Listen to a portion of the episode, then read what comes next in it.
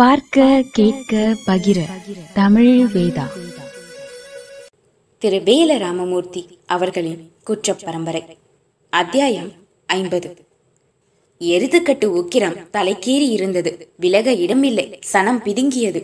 பெருநாழி திருநெடுக திருவிழா கடைகள் சேவுக்கடை மிட்டாய் கடை டீ கடை பலகாரக்கடை பீடி சுருட்டு பலூன் சந்து புந்துக்குள்ள சாராய பானை கள்ளுப்பானை தீ மாதிரி சாராயம். சிறுசு பெருசு அத்தனைக்கும் போத. எருது கட்டு முடியற வரைக்கும் எவனும் குடிக்க கூடாதுன்னு ஊர்க்கட்டுப்பாடு உண்டுதான். எவன் கேக்குறான்? கோட்டையை சுற்றி சனக்காடு. சனத்திலே பாதி சட்டி போலீஸு கொட்டுக்காரர்கள் கும்மாளம் போட்டார்கள். உச்சி வெயில் சுரு சுருன்னு ஏறுது. ஊர் முழுக்க கறி மணக்குது. அதிலும் கோயில் கெடாக்கறி மணமும் தனி ருசியும் தனி. சுற்றுப்பட்டி சனமெல்லாம் பறந்தடித்து வந்து எருதுக்கட்டை உட்கார்ந்து வேடிக்கை பார்க்க ஏதுவான இடம் தேடி அலையுது. கோட்டை முனீஸ்வரர் கோயில் வேப்ப மரம் புளிய மரம் எல்லாம் மனுஷ பயலுக தொங்குறான். போதை இறங்க இறங்க கொட்டுக்காரர்களின் அடியும் இறங்கும். ஒதுங்குகிற சாக்கில் ஊத்தி கொள்ள தோது இருக்கிறதால கும்மாளம் குறையல. சனத்தோடு கலந்து சட்டி போலீஸ் சுத்தி சுத்தி வருது. வெளியூர்காரனுக்கு வெள்ளைக்கார போலீஸ்களை பாக்குறதே ஒரு வேடிக்கையா இருந்தது. இந்த வருஷ எருதுக்கட்டுல புது கலை தெரிந்தது. சுத்துப்பட்டியிலிருந்து வேடிக்கை பார்க்க வந்திருக்கும் சொந்தம் சுருத்துக்களை கரியும் சோறும் திங்க வர சொல்லி கையை பிடிச்சு இழுக்கிற போதக்கார ஆளுகள் கூத்து ஒரு பக்கம். அட வாங்க மச்சான் வந்து கை நனைச்சிட்டு போங்க. சாராயம் வேணுமா? கல்லு வேணுமா? சாராயத்துக்கு தான் கறி இழுக்கும். பெருநாழி தெரு புழுதி புரண்டது. இந்த வருஷம் எருதுகட்டுல எத்தனை கால விளையாடுதான்? ஏழு. மாடு பிடிக்கிறது கொம்பூதி ஆளுக தானே? அப்புறம் கொம்புல விழுந்து சாகிறதுக்கு கொம்பூதிக்காரனை விட்டா எம வருவா? கூட்டத்துக்குள் குதிரை போலீஸ் நுழைகிற போதெல்லாம் சனம் பதறி விலகியது. கருமல் கால ராமு வந்தாச்சா? காவக்கார வீட்டு தொழுவத்திலே நிக்குது. காவல்கார வீட்டு தொழுவத்தை சுற்றி சனம் முண்டியது. விளையாட வந்திருக்கும் ஏழு காளைகளில் ஆறு வரிசையாக கட்டி கிடக்குது. ஒரு காளை மட்டும் தனியா நிக்குது. அதுதான் கருமல் ராமு. ஆட்டு ஈரல் நிறம். வெட்டறிவால் மேனிக்கட்டு. சாதிப்பாம்பின் முகபிரிப்பு மாலை மாலையாக குடல் கேட்கும் கொம்புகள். ஆத்தாடியோ பாக்குற சனத்துக்கு புல்லரித்தது கச்சேரி நிலவரம் எருதுகட்டு பாதுகாப்புக்கு வந்த மாதிரி தெரியல. இன்ஸ்பெக்டர் பகதூர் துரை விடிந்ததிலிருந்து தன் இருக்கையில் அமராமல் தகித்து போயிருந்தார். ஆனாலும் உள் நெருப்பை வெளியே காட்டாமல் உத்தரவுகளை பிறப்பித்துக் கொண்டிருந்தார். கேரட்டு போலீஸை கை அருகிலேயே வைத்திருந்தார். தோள்பட்டை வலியை பொறுத்து கொண்டே வெள்ளைக்கார சார்ஜென்ட் முன்னும் பின்னும் அலைந்தார். உத்தரவுகளை எல்லாம் பெற்றுக்கொண்ட குதிரை போலீஸ்கள் கொம்பூதிக்கு புறப்பட தருணம் பார்த்து காத்திருந்தார்கள். தலையில் உருமக்கட்டு மணிக்கட்டில் மல்லிகைச்சரம் உள்ளங்கையில் எலுமிச்சம்பழம் கழுத்தில் மாலையோடு வேயண்ணா முன்னே வர கொம்பூதி இளவட்டங்கள் திரண்டு வந்தார்கள். பெண்கள் எல்லாம் பின்னால் வந்தார்கள். கோழானியை காணோம். பெருநாழி எல்லையை தொட்டதும் கொட்டுக்கார குருசாமி கூட்டம் ஆட்டமாய் ஆடியது. சலங்கை கட்டிய கால்களில் முழங்கால் வரை புழுதி அப்பி இருந்தது. இடுப்பில் கொட்டோடு மடை தண்ணீராக பாய்ந்தார்கள். சுழிக்காற்று சருகாய் சுழன்றார்கள். கடைத்தெருவுக்குள் நுழைந்து கச்சேரியை கடந்துதான் கோட்டைக்கு போகணும். போகிற போக்குல வேயண்ணா கச்சேரிய ஒரு பார்வை பார்த்தா. கச்சேரி நிறைய போலீஸ் கூட்டம். உடன் வந்த முதல் கரை தங்கச்சாமி வேயண்ணாவின் தோளோரம் குனிந்து இவ்வளவு போலீஸும் எருதுகட்டு பாதுகாப்புக்குத்தான் வந்திருக்குது.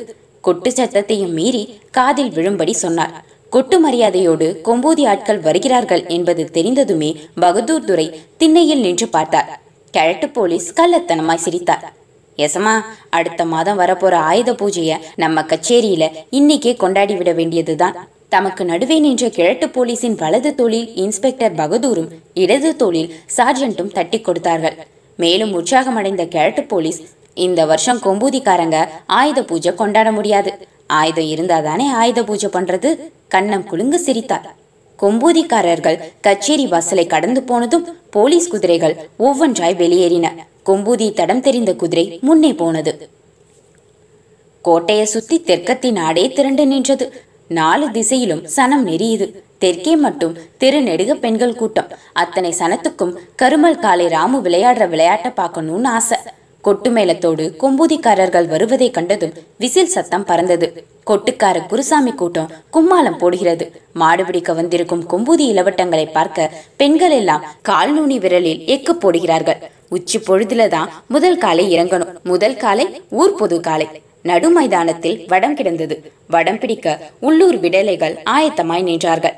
அதிகாரிகளை அழைத்து வர கச்சேரிக்கு கொட்டு போனது. போகிற போக்கில் கொட்டுக்காரர்கள் சந்துக்குள் நுழைந்து சாராயத்தை ஏற்றிக்கொண்டார்கள் இப்போது அடி தெளிவாக விழுகிறது. கோட்டை முனீஸ்வரனின் நிழலுக்காக நிற்கும் வேப்பமரத்தடியில் ரெண்டு பெஞ்சு பலகை. ஒன்றில் வேயண்ணா அமர்ந்தார் வையத்துறையும் வில்லாயுதமும் இளவட்டங்களுக்கு மாடுபிடிக்கும் நுணுக்கங்களை சொல்லிக் கொண்டிருந்தார்கள். வெள்ளைக்கார சார்ஜன் கிழட்டு போலீஸ் சகிதம் கொட்டு மரியாதையோடு வந்த இன்ஸ்பெக்டர் பகதூர் மற்றொரு பெஞ்சு பலகையில் உட்கார்ந்தார். பகதூரை வேயண்ணா திரும்பி கூட பார்க்கவில்லை. வேயண்ணாவுக்கும் பகதூருக்கும் நடுவே முதல்கரை தங்கச்சாமி உட்கார்ந்தார். கிழக்கே சனி மூலையில் கோட்டை கிணறு வழியாக முதல் காலை இறங்கியது.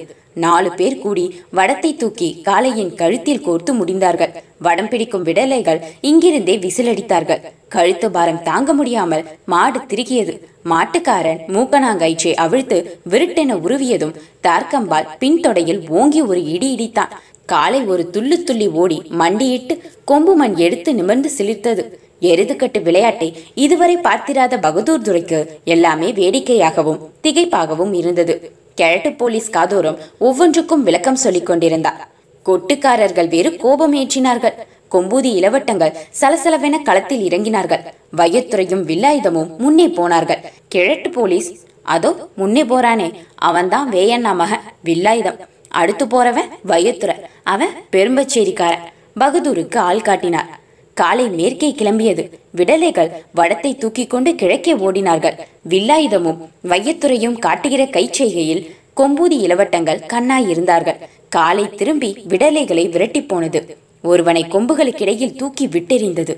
சனம் கத்தியது. வடத்தை போட்டுவிட்டு விடலைகள் ஓட்டமெடுத்தார்கள். கெதியாய் ஓடிய சின்ன கத்தி காளையின் திமிலில் விழுந்து கவினான்.